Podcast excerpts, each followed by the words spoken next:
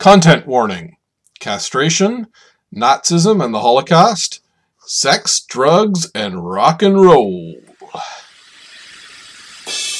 Action, excitement, horror, romance, thrills and chills, swords and sorcery, rockets and ray guns, a dizzying panoply of the strange and impossible from the darkest depths of the human imagination. What mad universe encompasses such tales as these?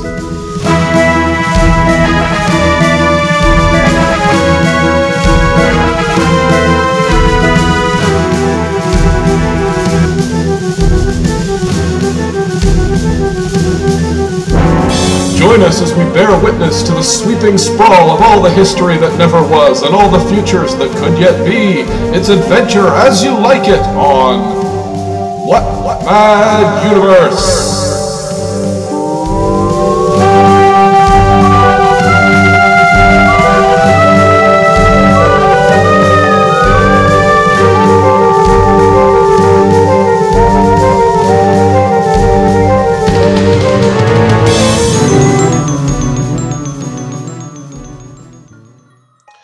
It's a dreadfully long monster of a book, Wildblood says pettishly, and I certainly won't have time to read it, but I'm giving it a thorough skimming. The authors are utterly incompetent, no sense of style or structure at all. It starts out as a detective story, switches to science fiction, then goes off to the supernatural, and is full of the most detailed information of dozens of ghastly boring subjects. And the time sequence is all out of order and a very pretentious imitation of Faulkner and Joyce, Worst yet, it has the most raunchy sex scenes thrown in just to make it sell, I'm sure, and the authors, whom I've never heard of, have the supreme bad taste to introduce real political figures into this mishmash and pretend to be exposing a real conspiracy. If The Lord of the Rings is a fairy tale for adults, sophisticated readers will quickly recognize this monumental miscarriage as a fairy tale for paranoids. That refers to the ridiculous conspiracy theory that the plot, if there is one, seems to revolve around. Nicely worded, wouldn't you say? It's from the Illuminatus trilogy, as spoken by Epicene Wildblood, the reviewer, who seems to be reviewing the book he's in. Yep. Hello, once again. Uh, this is What Mad Universe. I'm Adam Prosser. With me is Philip Rice, and Hello. we're hello, and we're continuing on our discussion of uh, the Illuminatus trilogy by Robert Anton Wilson and Robert Shea. Um, and uh, in this episode, we will reveal all the secrets of the universe, as we promised last time. Um, so um, we talked about all the whole, uh, all the mythos and all the references in the last episode. Um, so this book is seems to be kind of the great granddaddy of conspiracy theory literature. It's not the origin of all, most of these theories, but it is definitely the uh, the thing that helped. Pop- yeah, it, it, it popularized a lot of it. I think. Um, I think most conspiracy theories since then uh, seem to draw on it. Um, there, except as we were discussing, interestingly, in, alien invasion and government cover-ups of alien invasions don't factor that much into the story. Uh, so, but, but, but I think, yeah, well, it, but even then, the basic ideas and the basic inspiration uh, of things like the X Files uh, tie into this as well. I, th- I don't think you get the X Files in their common form without this book. Uh, one thing that's definitely inspired by it is uh, The Invisibles, Grant Morrison's The Invisibles. Uh, have you read that, Phil? Uh, I'm actually uh, sort of on and off rereading it now. I'm ten issues in, so I I haven't read enough of it to really. But you've re- but you read it before that, right? No, I, I haven't. It's one of those things that I've had Oh. for a oh. while, but I just haven't gotten to. Oh, I see. it's long and dense. Right, you're trying to go back and reread. I see. You, you got a few episodes in and er, a few issues in, and you couldn't get past it, so you're going back and rereading it to, to get to Yeah. the new stuff. Yeah, that's that's the reaction that a lot of people have to the Invisibles. I find it was my Well, reaction. I I mean, I never thought it was bad or anything. It's just it's very dense, Right. and I just didn't have time at the time. So yeah, and I seem to not have time right now. So Well, the I find with the Invisibles, as you get keep keep going on it, it actually makes more and more sense. Like the previous stuff makes more and more sense. They introduce Yeah. characters, sort of backstories later on that make you retroactively understand what they were going for earlier, and there's a lot of other Mhm. aspects that make more sense once you've gone further into the series. This really is. But yeah, I, I do like Grant Morrison, the writer, quite a Mhm. bit. So uh, this is something I've really been meaning to get to, but really haven't. So, Right. Yeah. and and I mean, right now it's interesting because the Invisibles grew out of um, the, uh, the he was writing the Doom Patrol for DC, and uh, he was starting to introduce all these conspiracy theory uh, aspects to it and a, an evil government cover up. And um, when the Doom Patrol was canceled or when he was taken off the book, uh, I'm not 100% clear what happened there. Uh, he basically continued it over to uh, the Invisibles. Uh, and in fact, the character of Ragged Robin in the Invisibles was apparently originally going to be Crazy Jane from uh, Doom Patrol. Uh, I did read that he said that they were alternate universe versions of each other, like Flash, like the Flashes or whatever. Huh yeah, that makes a makes a certain amount of sense. Um, it's all anyway. I'm I'm bringing up the Invisibles because as you reread uh, the Illuminatus trilogy, it becomes more and more clear that Grant Morrison really did just remix it, remix the Illuminatus trilogy uh, to make the Invisibles. It's very, very heavily based on that. There's even scenes uh, that feel like uh, uh, I was just looking over the scene where uh, Fission Chips, the James Bond stand-in, uh, goes into a church and it's they're actually Cthulhu worshippers in this church, and it's a you know a, an evil, horrific. Uh, uh, I think it was uh, Tsathoggua. Yeah, and yeah, right. Who is, or as they call him, Saint Toad. Um, and yeah. uh, that scene is echoed very heavily in a later scene in the Invisibles, where one of their agents basically sees the same thing in a church. Um, there's a number of other scenes like that throughout the Invisibles where you're like, mm-hmm. yeah, okay, he's and, he's really just doing his own. And from what I understand, a lot of the Invisibles inspired the Matrix. That's right. So then you have a, another. So if if the Matrix is the sun and um, Invisibles is the father, uh, the Illuminatus trilogy is the grandfather, essentially. Um, mm-hmm. and and the Matrix actually uses at least one image uh, that isn't really in the Invisibles, but that is in the Illuminatus trilogy, which is, I mean, they they they coast around in the Matrix in a not technically a submarine, but what may as well be a submarine, and they fight, you know, crab spider robots. Uh, you, you get what I'm going for here? Yeah, yeah. yeah it, it, that definitely. Hagbard Celine has a um sub a giant golden submarine called the Leif Erikson, and he fights Illuminati spider robots. Mm-hmm. And in both cases, it's used as sort of it, the other world. It's sort of reflected mm-hmm. as there's the real world, and then there's this other world where all these secret things are going on. Uh, in both stories, uh, you know, the people who have discovered the secret goings on are floating around in a in a, a vessel fighting, you know, crab spider robots. so that mm-hmm. cannot be a coincidence, I think. Um, so it, it, and and like I say, that's not in the Invisible. So it's interesting that the Wachowskis must have read uh, the Illuminatus series, trilogy as well. And all three books have a very strong motif of uh, anarchy and, you know, kicking back against authoritarianism, which is probably essentially inevitable when you're doing a, a government conspiracy theory story, but still. Uh, not necessarily. Some uh, some conspiracy theorists or a lot of them are very authoritarian like alex jones and right. Well okay so let's get into that. That's something that we uh, we can't get away from. Um, uh, we were going to talk a bit about Hagbard Celine, uh, who we did, who you know, he uh, Phil called him the main character um, of in the last uh, episode, but um, he's unlike most of the other characters in this book. He is an anarcho-capitalist, right? Yeah. And um, um, what did you... I don't think they used that phrase specifically. No, uh, and it was around at the time, but I don't think they use it specifically. Oh, oh no, they do. Pretty clear what he. They is. do. They say oh, specifically he's an anarcho-capitalist multiple times. Um, okay, never. Mind. And in fact, well, that's just that's the interesting part because they talk about you know George Dorn, the main character, is uh you know explicitly portrayed as a viewpoint character. Right, he's explicitly portrayed as left wing, uh, and he's kind of a little distrusting of Celine when he meets him uh, for that exact reason, because he understands he's a uh, you know an anarcho-capitalist. And they do talk a few points about how there's sort of right-wing libertarians and left-wing libertarians uh, throughout the story who are sort of sometimes together and sometimes they're but th- they'll be sort of on the same side, but they'll be arguing like hell the whole time, essentially. Mm. Um, yeah, uh, Hagbard says he specifically works with the Jams, led by John Dillinger, right, or a um, left-wing organization. Right. Well, he's he's he says part of Hagbard's whole thing is that he says I don't believe in labels, I don't believe in schisms and groups, except he kind of does believe in schisms and groups, mm-hmm. but only as kind of an intellectual exercise. Uh, he's obviously very willing to work with left-wing groups. Um, his main thing is, you know, anarchism more than it is capitalism basically. Yeah, and it seems to be a little different from modern ANCAPs, where just I don't know internet jerks. Right. Well, that's Um, that. like he he doesn't believe in like he he talks about the personal versus private property distinction and all that.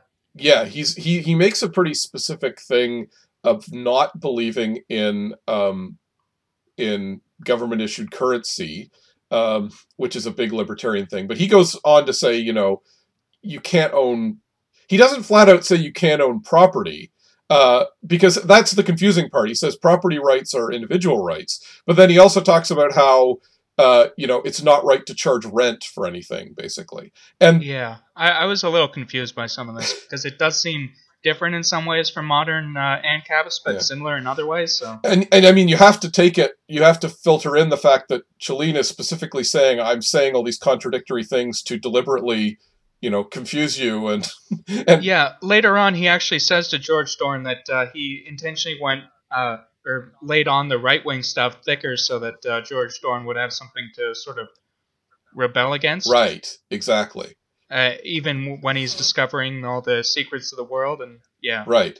And um, he he. I mean, I I read an interview with Robert Anton Wilson. It was interesting because the guy interviewing him was a libertarian, um, and he clearly revered him but he was arguing the, the interviewer was very much saying well you have, have to have personal property rights robert anton wilson was actually very specifically saying no you can't you know you can't it's not right to own a piece of land or a piece of equipment uh, even if it was you know intellectually okay um, you've got uh, you know all of the the land in north america for instance is stolen from the, the native americans uh, so it was all Which is a thing in the book. Yeah. Right, and that's something. Yeah, Celine specifically got to where he was because he was a native defending, uh, or because he was a lawyer defending native rights, and um, he um, he specifically says, yeah, it's you know uh, the entire government is based on theft and and and brutally taking away Native Americans' land. So you know even if it was legally right to own a piece of land and charge people rent,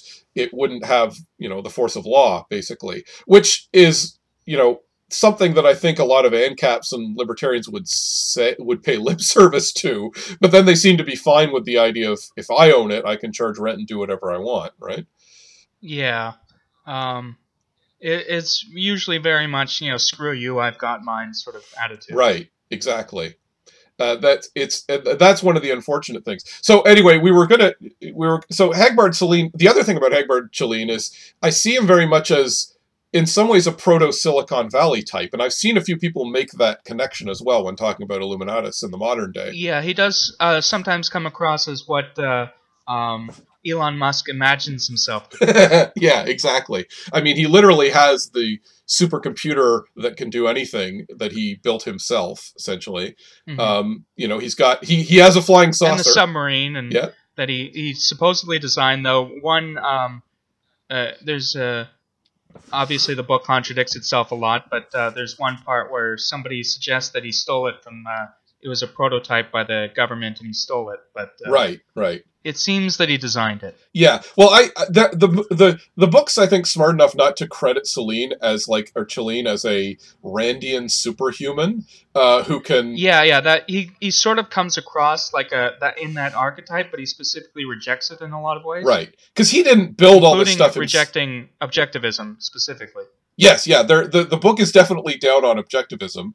Uh, there's a group called the Gods Lightning who are uh, who are uh, which is a kind of a biker gang almost, uh, and they're brought, but they're explicitly religion and fascist and authoritarian, and they're they're uh, they're controlled by a woman named Atlanta Hope, who is basically Ayn Rand.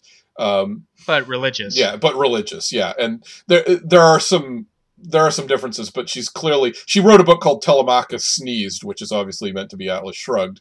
Um, eh, and it's um and it's got lots of rape stuff in it you know very uh um a lot of racial politics and you know obviously it's a parody of Ayn Rand so Yeah. well, it, it, and it's interesting because he, he he ties her into the feminist movement, uh, which might have made people kind of go, "What the hell?" But that actually there is some consistency with Ayn Rand there because she she had a certain feminist take while also being like feminists are often uh, they, they they surprisingly frequently embrace her. She wasn't. She never said, "Oh, women should stay in the home" or anything o- o- overtly. And she was pro-abortion or uh, pro-choice at least. Yeah, that's so. She had a very weird, conflicting attitude in some ways, but she was also she was also often afraid to just flat out state her her opinions on things. So it can sometimes be hard to nail her down politically on a few things. Um, which is ironic. well, yes, exactly. That's what inconsistency and objectivism. What and inco- inconsistency and anarcho-capitalism. Well, what? um, but with Celine, yeah, that's like I say. He he. People have also pointed out that um, that that uh, modern day Silicon Valley. Uh, m- not so much in the book, but uh, the the group like Timothy Leary, which Wilson was in Timothy Leary's orbit, um, they were big believers later in life, post seventies, uh, like late seventies and eighties. They started talking about you know sp- being big boosters for space travel and uh, basically techno libertarianism and the the birth of the internet.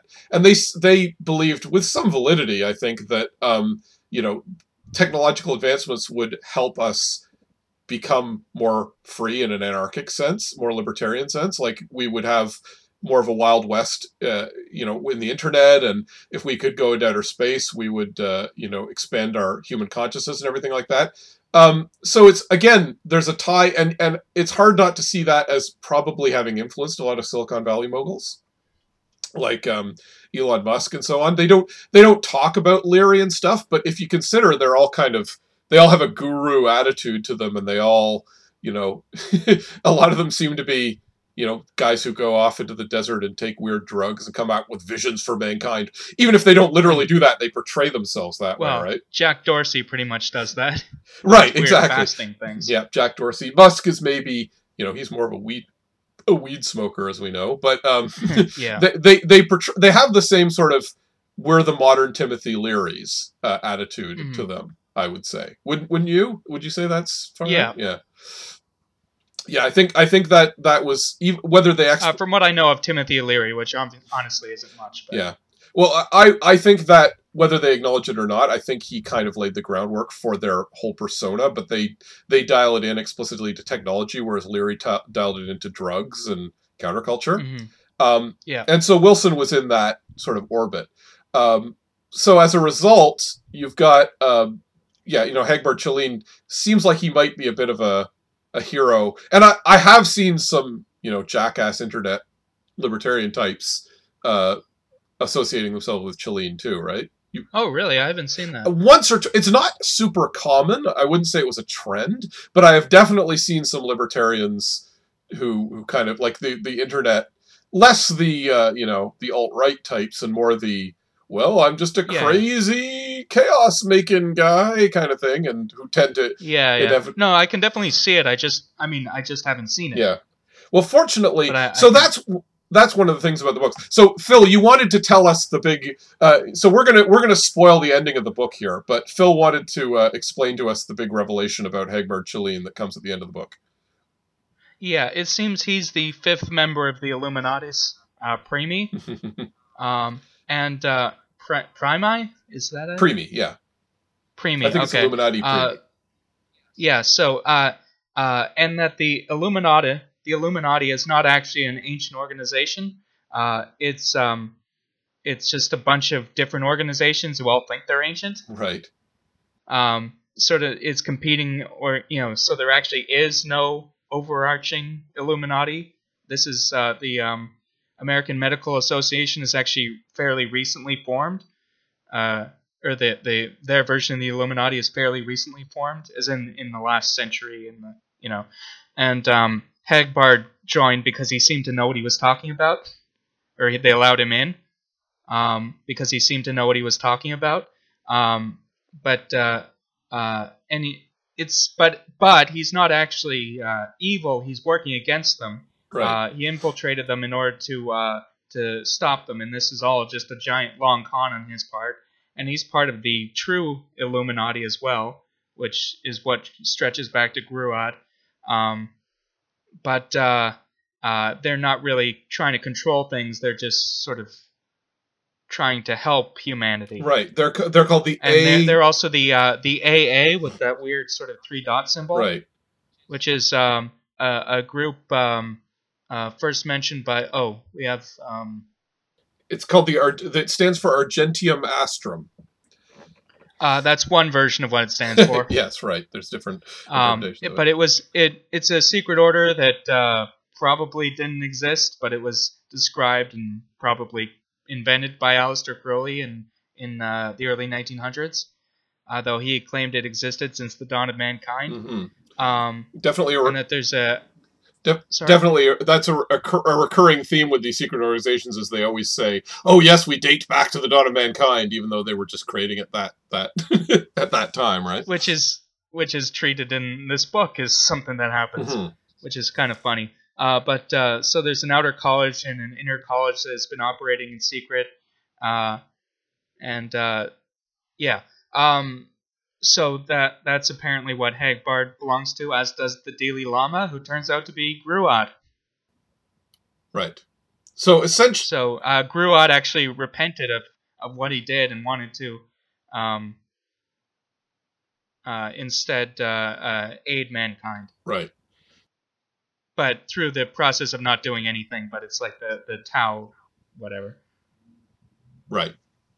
Yeah, he it, it's it's essentially everyone is uh you know th- there is no big spe- the the big revelation is that there is in as much as there's a big secret conspiracy keeping everything together it's uh, a bunch of people working at cross purposes and not and the, the conspiracy is actually the good guys when you go back far enough Mhm. and you peel back the layers far enough um, and they're they're kind of keeping a they're keeping the various groups that want to keep control of each other apart from each other um, hmm or they're keeping and, uh, them like, sort of and chasing their own Hagbard tails. joining the evil. Sorry, ahead. joining the evil Illuminati, like I said, is a, was a long con in order to destroy them. right yeah he was he was And that he's trying to sort of playing. Fi- he's playing eight dimensional chess. five dimensional chess yeah because we have to say five right for everything oh right, right. but um yeah no he's he's uh yeah it- it's kind of he's doing everything he can to just set everyone against each other and promote chaos and and keep uh keep people uh trashing at each other so i mean Mhm. one of the one of the things about this so w- when this is revealed and when you look at sort of the book's uh, larger morality um you do kind of have to read that and go hmm, you know are you suggesting that any kind of morality is a con and anything is any any morality is a mistake. Because like when Malaclypse the elder is summoned in that one part uh, he speaks to Joe Malik I believe. Joe he's originally summoned as basically Satan in a what he what seems to be a satanic ritual which ties in of course satanic satanism is of course part of uh, a lot of conspiracy theories. Um, when they tie when Joe Malik uh, they summon the the devil and he turns out to be a guy who looks like um uh, who is it again? Um Jean Paul Sartre.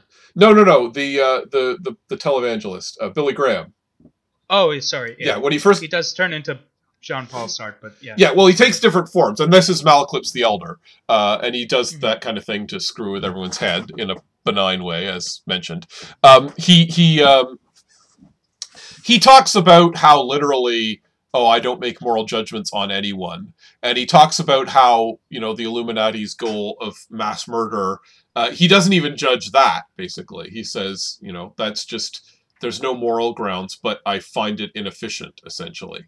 Um, hmm that when you read that and when you look at sort of how everything's been going on with this book uh, and you look at how it translates into the real world you do get a i have to admit on rereading this and considering where we're at in 2019 i do get a little bit unsettled by some of the ideas behind this book um, in, yeah, yeah. I've go ahead I've heard um I've had I have some uh, sort of hippie-ish friends, and some of them were were talking about how Trump is act Trump and you know the rise of neo Nazis and all that stuff in modern society is actually a good thing because it'll get people to wake up. And I'm like, yeah, Yeah. but people are gonna die. Yeah. Well, there's there's that, um, and there is that that sense of yeah, yeah. It's the whole whole sort of well, if we create chaos, it'll bring down the system. And it's like yeah, but that can open the door to worse offenses and worse authorita- authoritarianism. Um, hmm and there's also the fact that uh, well, a- as you recall, when we were sort of uh, talking about this a while back. uh, we we had someone online who literally advanced. I think this is appropriate enough for a book about conspiracy theories. Uh, they advanced the theory that um, Robert Anton Wilson was basically a CIA dupe, and that he was writing this specifically uh, to discredit the letters that were coming in uh, about Playboy uh, to Playboy. That and some of which were, of course, you know, crazy, but some of which were talking about uh, real conspiracies and CIA conspiracies.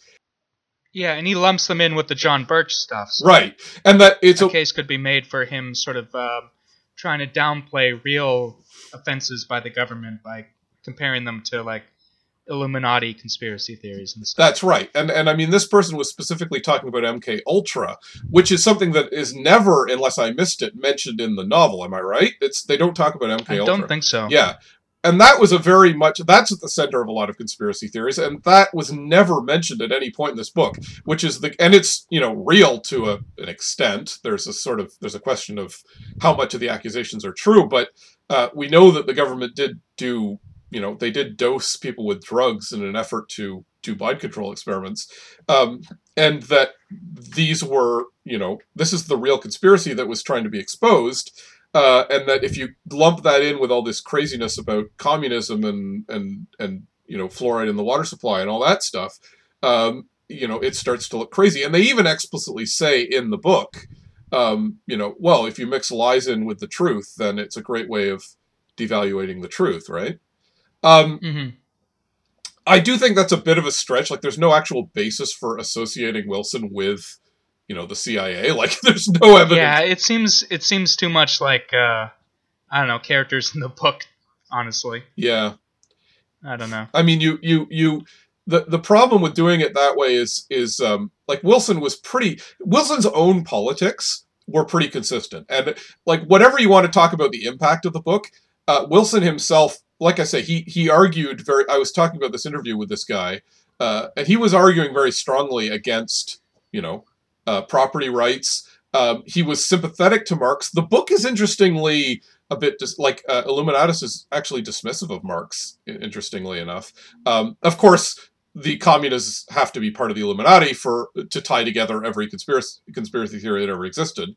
So, of course, you know, But as are the capitalists as well. right, and the fascists, you know, the Nazis and the communists were all on the same team, but didn't realize it, and they were having their strings pulled by the Illuminati. Um, he's pretty dis, and he does talk at one point in the book about um, how left wing groups are filled with hate. Basically, uh, he says that a couple times, um, and that it was, and or that they're they mean well, but they, you know, that that they're they're too caught up in the world essentially. Um, there was a documentary made sometime, I think, in the '70s called uh, "There's a Policeman in Your Head and He Must Be Destroyed." Uh, have you heard of this?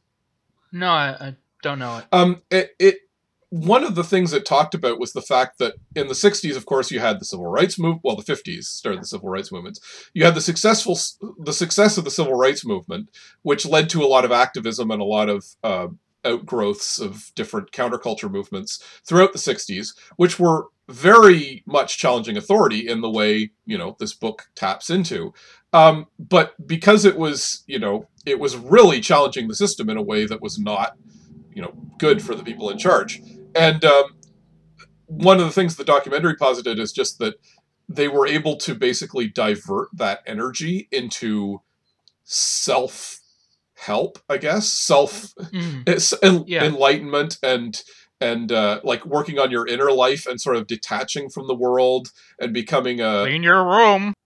sorry I, I was doing a bad Jordan Peterson impression, but clean your room. oh clean yeah well that yes exactly that's in some ways that's the modern uh, the modern Because he's a self-help guy who says that you can't uh, criticize other people unless you've uh, fixed everything in your own life. But right he's out there criticizing other people while his room is filthy. Yes. So. well, he doesn't eat he doesn't eat vegetables or anything. Um, yeah, no, that there's there, there there's the attitude that you know that was channeled into and and mysticism can be part of that as well. This idea of well, reality's not real, man. You've got to go and uh, and uh, and you know hang out in the mental plane and not stress so much about you know the problems with the real world. Which I mean, yeah. Gets complicated because that's true to an extent. You can't stress too much about everything you can't control in the real world. But at what point do you draw the line? If you detach from the world entirely, you're never going to make change and and help people and and and make the world a better place. Uh, you mentioned Jack Dorsey, and I mean he's been accused of that. He's he's apparently a Buddhist. Um, and recently he went on. A, oh, really? I didn't know that. Well, he went on a. Well, okay, maybe he's not a Buddhist, but he went on a Buddhist retreat recently to uh, Thailand, Yeah. and he was talking about all the great, you know, mental processes he learned and how he learned to meditate and all this stuff. And meanwhile, people are going, "Yeah, but you're running a platform that that gives Nazis a platform, and and and Yeah. and you yourself seem to have all these issues, including, you know." Some serious problem, and like it, it's an abnegation of responsibility in some ways, hmm right? Yeah. Uh, this is a bit of an aside, but have you seen uh, Avatar: The Last Airbender, the series? Sorry, one second. Uh, yes, I have. Okay, well, I just uh, there's interesting stuff in season two about uh, uh, the conflict between deta- detachment and actually helping people. Right. Yeah, that's that's actually something Buddhists have been dealing with, of course, Yeah. as long as their religion is alive, and some of the other transcendental, even you know, and, and Christianity, and like they, they, any religion that deals with, oh yeah, there's a higher spiritual plane that you can achieve, um, has had to grapple with that of you know, yeah, but the world, Yeah, I mean, us. even in Christianity, they, like you said, there's like liberation theology and that sort of thing. right.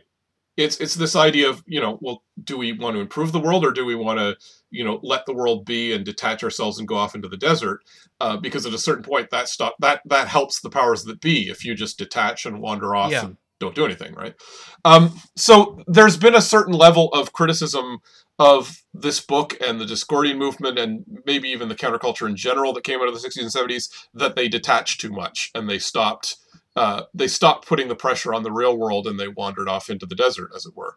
Um, Well, I mean, there's there's definitely like you know even a political shift in a lot of the hippies from the '60s, right. Uh, who later became Reaganites and that sort of thing. and and and I mean, they, there was a that's where the sort of the new embrace of Christianity came from out of the seventies. Uh, I'd argue that American culture was a little more secular in the fifties and sixties, and by the end of the seventies, there people started to embrace fundamentalist Christianity again in a way they hadn't quite as much uh, in the last in the previous decades.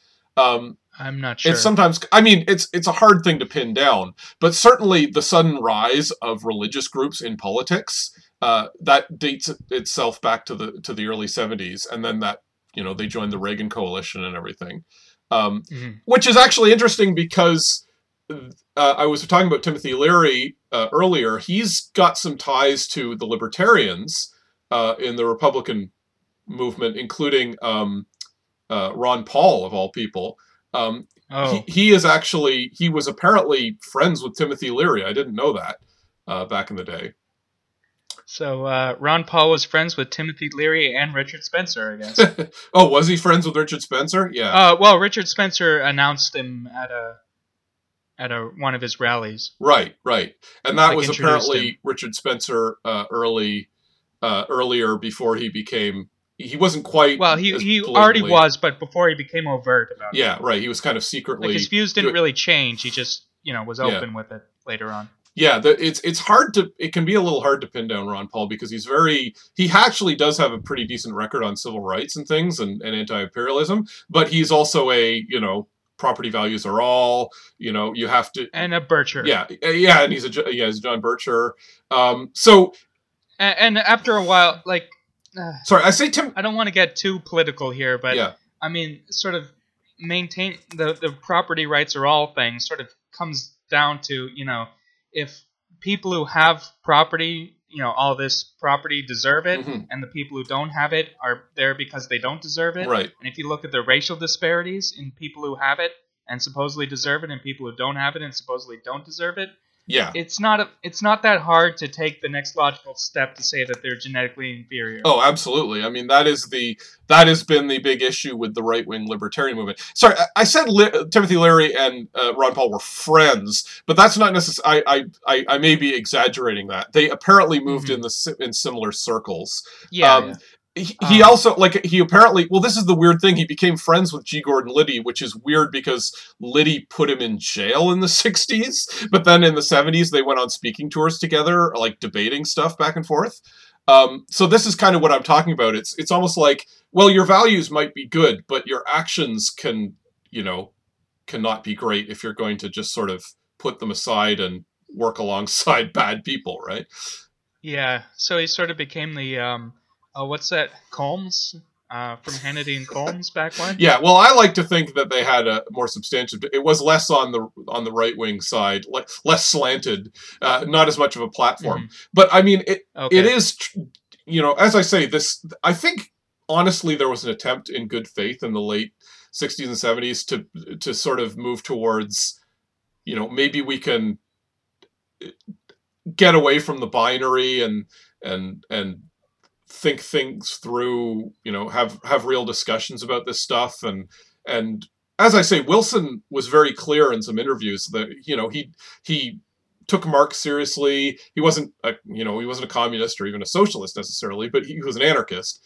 Um, but he believed in you know he was not a right-wing anarchist as far as i can tell. For all his sympathy to ancaps he didn't think that capitalism was something to be emulated and that it you know it had a lot of fundamental problems including based on theft and everything like that but it is but as i say it's just that you, you can see that evolution through of the counterculture through into what's become a very ugly right-wing movement in the us basically Yeah, and uh, you mentioned the notes here. Uh, things like hacker culture and the Church of the Flying Spaghetti Monster are inspired by Discordianism in a lot of ways. yes that's right Um, Yeah.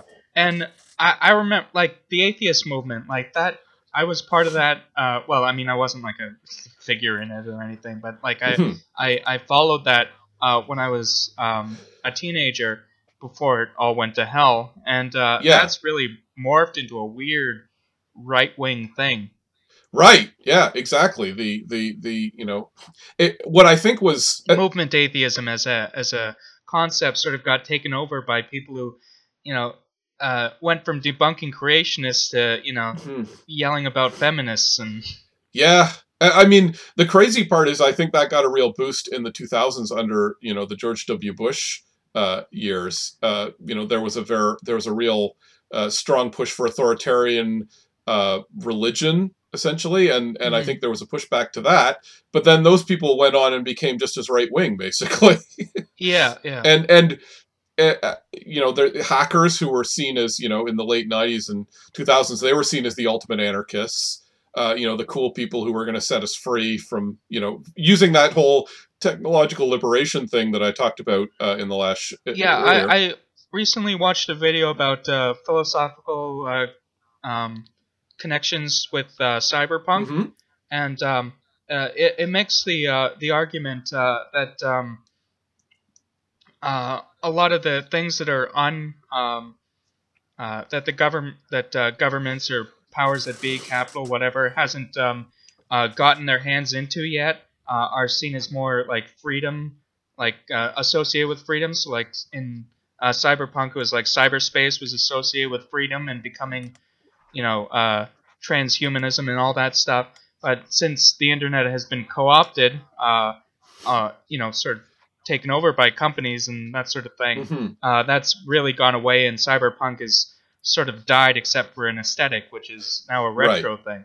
Yes, exactly. Yeah, that's that's been a consistent uh, thing where it's co-opted. And I mean, you look at people like uh, Julian Assange and Edward Snowden, for instance, and uh, you know those are guys who definitely did something uh, that was you know to to to push back against authoritarianism, but their actual politics and their ideas are in many ways very right wing, and it's it's not. You, you know if you're if you're an anti-authoritarian but you're left wing you have a very ambiguous view of these people because they're Yeah. they're definitely fighting against uh, systems of control, but they also seem to have their own creepy fascist ideas. Especially Assange, uh, you know, Yeah. wasn't he literally raised in like a cult that told him he was, you know, one of the chosen people or something? Like, they're, I don't know. they're, I don't know about his personal life other than he's dating Pamela Anderson, which is weird. um, well, yeah, he's he's he's definitely doing it as like I'm a big rock star. Like it, it seems to be something he uses as a medium rather than for its own sake. Um, mhm, Snowden, maybe you can make a better case that he lives by his principles a little better than Assange. mhm. Uh, but Snowden has some right libertarian views as well, from what I understand. Um, I don't know much about his personal life either, uh, or his personal beliefs. Um, now, uh, we mentioned uh, Alex Jones at the top of the show. Yep. Um, and of course, QAnon is a thing now. So, Right. like conspiracy theories with the John Birch Society and other stuff, uh, it, it always had a right wing tinge, and Yeah. this um, Illuminatus was sort of putting a, if not a left wing perspective on it, um, at least some of the characters were, Yeah. um, and uh, sort of trying to reclaim it from the right wing, I guess. But uh, Yeah. it's still, it didn't successfully reclaim it. Yeah, well, that's just it. And I mean, QAnon. When you read about QAnon, when you read what the QAnon people are saying, it's it's pretty nakedly like, well, we'll herd all the people who are oppressing us into camps and exterminate them all. And it's like you're they're they don't they're not anti-authoritarian at all. They just want to be the authoritarians. Like there's they've completely Yeah. given up. At least in the era of you know the Illuminatus trilogy, you know, people like ANCAPs, you can argue they were saying, yeah, we're anti-authoritarian for anyone. But being consistent in that viewpoint, I think, leads you away from traditional right-wing viewpoints. Uh, whereas these Yeah. guys have, So like that, basically, their you know their only problem with the Illuminati is that they're not the Illuminati. exactly right. They're the Robert Putney Drakes of the world, and in fact, that's kind of what the character seems to have been representing. The fact that he he started, you know, uncovering this conspiracy and going, "Let me in," basically. yeah. uh, you know, and then he becomes the head of the syndicate, and then you know, sort of at the end, he's he gets sort of illuminated in a way. Uh, he understands, oh, you know, I wasted my life. Basically, I've been chasing this power when I should have been, you know, fighting for freedom for everyone. Basically, but you can argue that this level of cognitive dissonance that's brought about by things like this book because this book does pretty pretty explicitly keep coming back to the fact that you know don't get involved you know when you get involved in politics and you start getting angry and you you you're on a bad trip as they keep saying um, versus the people who understand you know mysticism and nonsense the nothingarians of atlantis essentially. Uh, they've decided that you know wh- when you embrace that you'll be you'll know true freedom.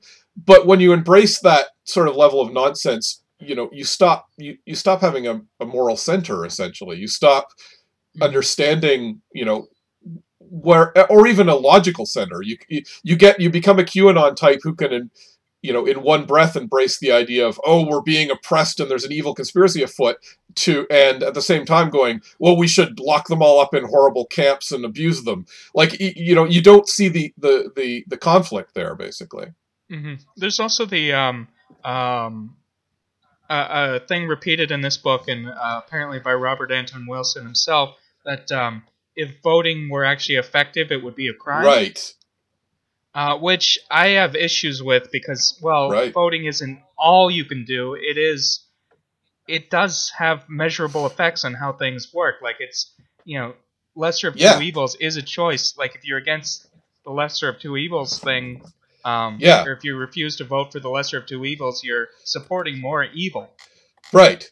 Uh, yes, that's exactly right. And I am I am very sympathetic to the idea of um, that. Yes, you you can't just keep saying no, no. You have to vote. You have to participate. You have to do this. You have to do that, or you're you're you're just as bad as the other side. You know, you get that you know lecture from certain people who are very Mhm. committed in you know a, a, a flawed system. But it's also true at a certain point that if you say no, man, it's all bad. It's all wrong. I'm gonna tune out, turn out. I'm gonna drop out of society. to tune in, turn on, and drop out um, that now you've you've played their game as well because now you're not influencing society either, right? So it's it's a bit of a catch twenty two on that level. Um, Yeah, I mean there there has to be a balance there. Like voting can't be all you do, like some people seem to think it is. Mhm. But uh, it, you have to do other things uh, in order to make society better. But it, it is like yeah, it's it it's has a balance. measurable effect. It's Yeah, it's a balance that you have Yeah. to strike. And uh, now, to be fair, this book is very complex and has a lot of ideas. I don't think it's necessarily just flat out saying, you know, don't never do anything, just uh, retreat into your own head.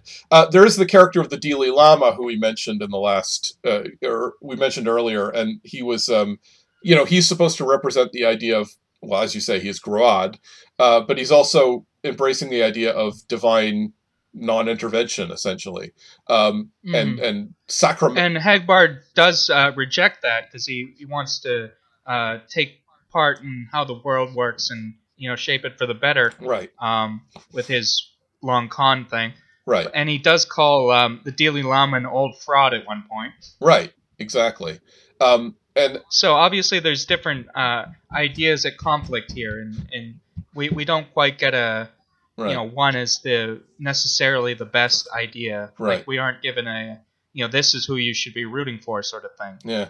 Well, and you know, and just to, to make it appropriately paranoid, um, there is also the critique that people have of books that criticize systems but seem to be playing into that system where, you know, the illusion of critique creates a way of diffusing you know serious pressure to change or to push back against a system right so you have uh, you know i've heard i, I was just seeing someone uh, mention this online where they talked about captain america the winter soldier which they they felt yeah, yeah. I Yeah.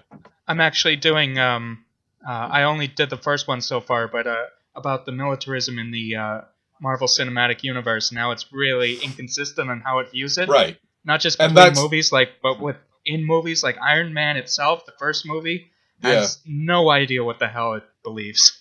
Right, and and I mean that's that that's the criticism because those those stories are absolutely Marvel movies is literally getting funded by the CIA and the American military, uh, you know, Yeah. as as a promotion to promote their ideas, and then at the same Uh, well, most of them. Some of them aren't, but there seems to be some criti- some question of how involved they are, uh, but it's you know at the same time you know then you have a movie like Winter Soldier which is theoretically critiquing them, but it's also cl- claiming that it's this evil organization that's doing everything rather than just pointing at regular But U.S. on the other other hand, it, the organization, the Shield organization, was uh, vulnerable to that in the first place. Right. So that's a, so it's like uh, you go back and forth on these. Yeah, yeah. It's it's to me that's I think there's a reasonable level. It, like a, as a movie, it hangs together. As a story, it hangs together consistently. When you start looking at it as part of a larger social force, then you can really go down a rabbit hole of is this doing good? Is it doing bad? Is it useful? Yeah, Is even it- Black Panther, which I think is a genuinely great movie and has a lot of good messages, you could read stuff like that into it. yeah, like, uh, um, definitely. uh, Killmonger being presented as Right. as evil, and he is evil as presented in the movie. But like, is it you know Yeah, yeah. revolutionaries? But then again, you know, like they always depict revolutionaries as evil in these Right. movies and something to fight against. Mhm. But on the other hand, there are evil revolutionaries. Right. right. Exactly. It's just it's it is a you know you. you appropriately You enough, you, in these loops. you develop a paranoid, uh, you know, you, you, a paranoia about it. I mean, again, just merely, the, I think people react again to the fact that the CIA is involved in making these movies. So it's hard not. But then when you look at it, you know, objectively without that context, you know, it's hard to argue with some of the points that they're making. It's similar to how 1984 uh, was was taught, like that was moved into school syllabuses because uh, it was seen as an anti-communist book. But it's an Yeah, anti. Same with Animal Farm, which was uh, the movie, the animated movie was produced by uh, the government in part. Yeah, absolutely. But they, but but I mean, uh, an Animal Farm. I you know I've actually never read Animal Farm. I've seen the movie, uh, but or I've seen a movie adaptation of it. But the um, uh, you know 1984. Sure, it's you know portraying it was inspired by you know Stalinism, but it's a very concise argument against authoritarianism in general Mhm. uh, you know, you're gonna you're not gonna read that and go away thinking, well, I should embrace you know mindless capitalism either, right? Yeah. So it Um, and um, uh, Animal Farm, it, it starts off with a pig who's based on Marx, who has a Right. great idea and then dies, and then the other people pervert it. Yeah, yeah. The other pigs pervert it. Mhm. yeah, I Um, mean, he was and that's how it's presented in the book. So it's hard to take that as a, you know, pro-capitalist message, really. But I guess some people do. Well, uh, that's the thing because you can use, and this goes back to the Illuminatus trilogy. You can say it's like, yeah, okay, it starts from a sympathetic perspective of Marxism and then transforms it into, well, but this is what happens in real life. So without going, Marxism is bad, it's like, well, okay, Marxism, but look at what happens. And I'd argue that if you wanted to, you could read the Illuminatus book uh, trilogy that way as well. Uh, like that George Dorn, because he is the uh, audience identification figure, the uh, the left wing character. He's a he's a you know you might be he might be seen as having the views that the average reader of the book might be starting from, but then he's taken under the wing of a nominally right wing figure who has all the answers and understands everything much better than he does and has a certain for all that he insists that he doesn't he has an authoritarian like he has he's an authority but not an authoritarian um and Though he does, he does give, he doesn't call himself a captain, and he does give up uh, leadership of of the uh, Erisian group he's in. Uh, no question about all that stuff but i'm just saying that your mindset reading the book might yeah, you yeah. could argue it sways from being like a hardcore left wing attitude to be to considering all these other viewpoints which if you're starting from a left wing viewpoint to start considering all these other you know either right wing or you know politically neutral viewpoints of maybe you should just detach from the world man the practical result is that you stop having a you know you st- you stop having a, a sympathy for uh, left wing viewpoints and activism, and you go over and you at the very least it dilutes any uh, any sort of attitude you might have had in the first place. Whereas if it had started off arguing for a right wing side of things and then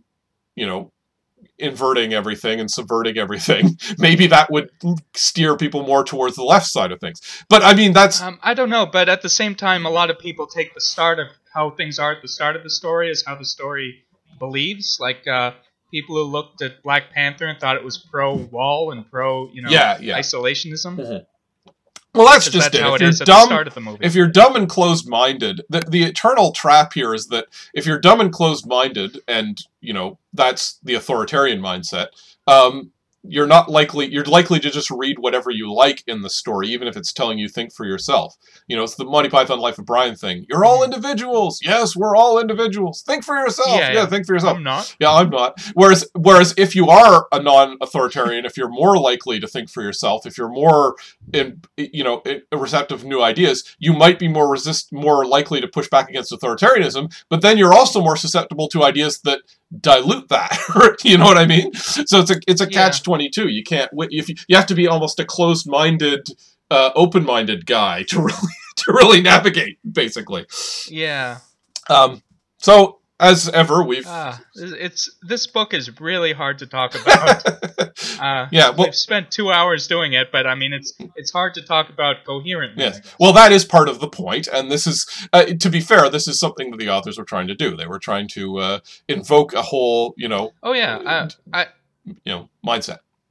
yeah, we've been criticizing this book a lot this episode, but I do really like these and I do recommend them. So Oh, it's they're they're they're fascinating reads. yeah, no, they're a great book, and like I say, they are just from a pop cultural point viewpoint. This is sort of where a lot of ideas that are grounded in pop culture. We talked about some of the obvious influences, but or things that were influenced by it. But you know, anytime you get into uh, consp- I said the X Files didn't seem like a direct line, but it absolutely is because there's you know the the authoritarian control systems and governments and all that stuff is and and the idea of you know getting into a rabbit hole where you know there are levels within levels within levels and people betraying each other and nobody really knows what's going on. That's part of the x-files.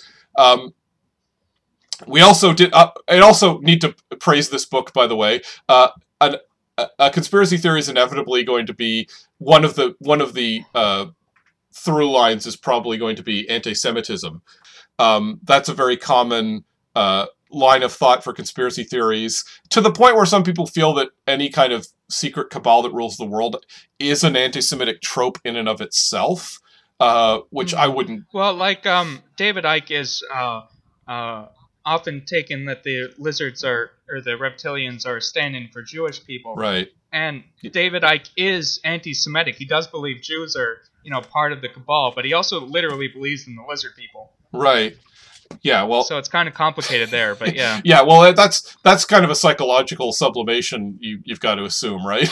but um, I don't know. there there is it. but he like he believes that like Jewish people, you know, like the Rothschilds and things. Like Yeah. he believes they control things, but but the reptilians control them. Right. Well, it has to be said the whole point of things like the Protocols of the Elders of Zion and various anti-Semitic uh, conspiracy tropes were literally created as conspiracies by people like the Nazis, although that actually predates the Nazis by a while, um, to you know to deflect uh, criticism of the people who are actually in power and you know to this Yep. other group basically right um, Mhm. so th- that so that's another example of how conspiracy theories can be very useful to people who are in power right um, Yep. And uh, anyway, but you got to give the, the this book some kudos for trying to avoid uh, any kind of anti-Semitic tropes. I think uh, Oh yeah, it has it has main Jewish characters and oh we didn't even get into the Eris stuff, but I guess uh, in what sense? that we didn't talk about Eris, like the goddess manifesting herself. Right. Well, I mean that's part of the Discordian uh, movement because they have their own illumination. Uh, go Yeah, yeah. go go ahead. But um, yeah. I, I wanted to mention in the previous episode Moonchild and how that sort of relates, but I guess we can't do everything. Uh, yeah, I mean, there's there's just too many uh, levels. Uh, you know, there is a reference to Aleister Crowley and magic. Actually, magic's a big part of the books. We didn't really talk about it as much, but it's kind of overlaying everything. Um, You Mhm. know, all the the idea of initiation and secret rituals and and uh, yeah. and telepathy. People, you know, if you get to a high enough level, you become telepathic in this book. Yep. um, and Uh, all that. I, I suggest leaving this in, just us going over it quickly. yeah, absolutely. I mean, there's Some just so much. to chew over Yeah. with this book. Uh, you couldn't possibly cover it all. Uh, as I say, it is attempting to do a grand unified uh, field theory of conspiracy theories. So there's a lot. Um, anyway, but I think we should uh, put a. Ra- we'll ne- you'll never get to the bottom of this rabbit hole. So uh, I think we should uh, put a pin in it and uh, and. Wrap it. Just say, read. By all means, read the book with a skeptical mind. Don't believe anything you read in the book, but you should still read it because it is extremely uh, a, a neat book and a, a, a fundamental uh, aspect of pop culture. So once again, we're Adam Prosser, the younger, and the prophet Philip Rice, Philip Khayyam Rice. Uh, the theme song uh, for What Mad Universe was by Jack Furyk and his amazing supercomputer, uh, with special thanks to Alec Ross, the MGT. We didn't talk about. Until next time, uh, partake of no hot dog buns and never whistle while you're pissing.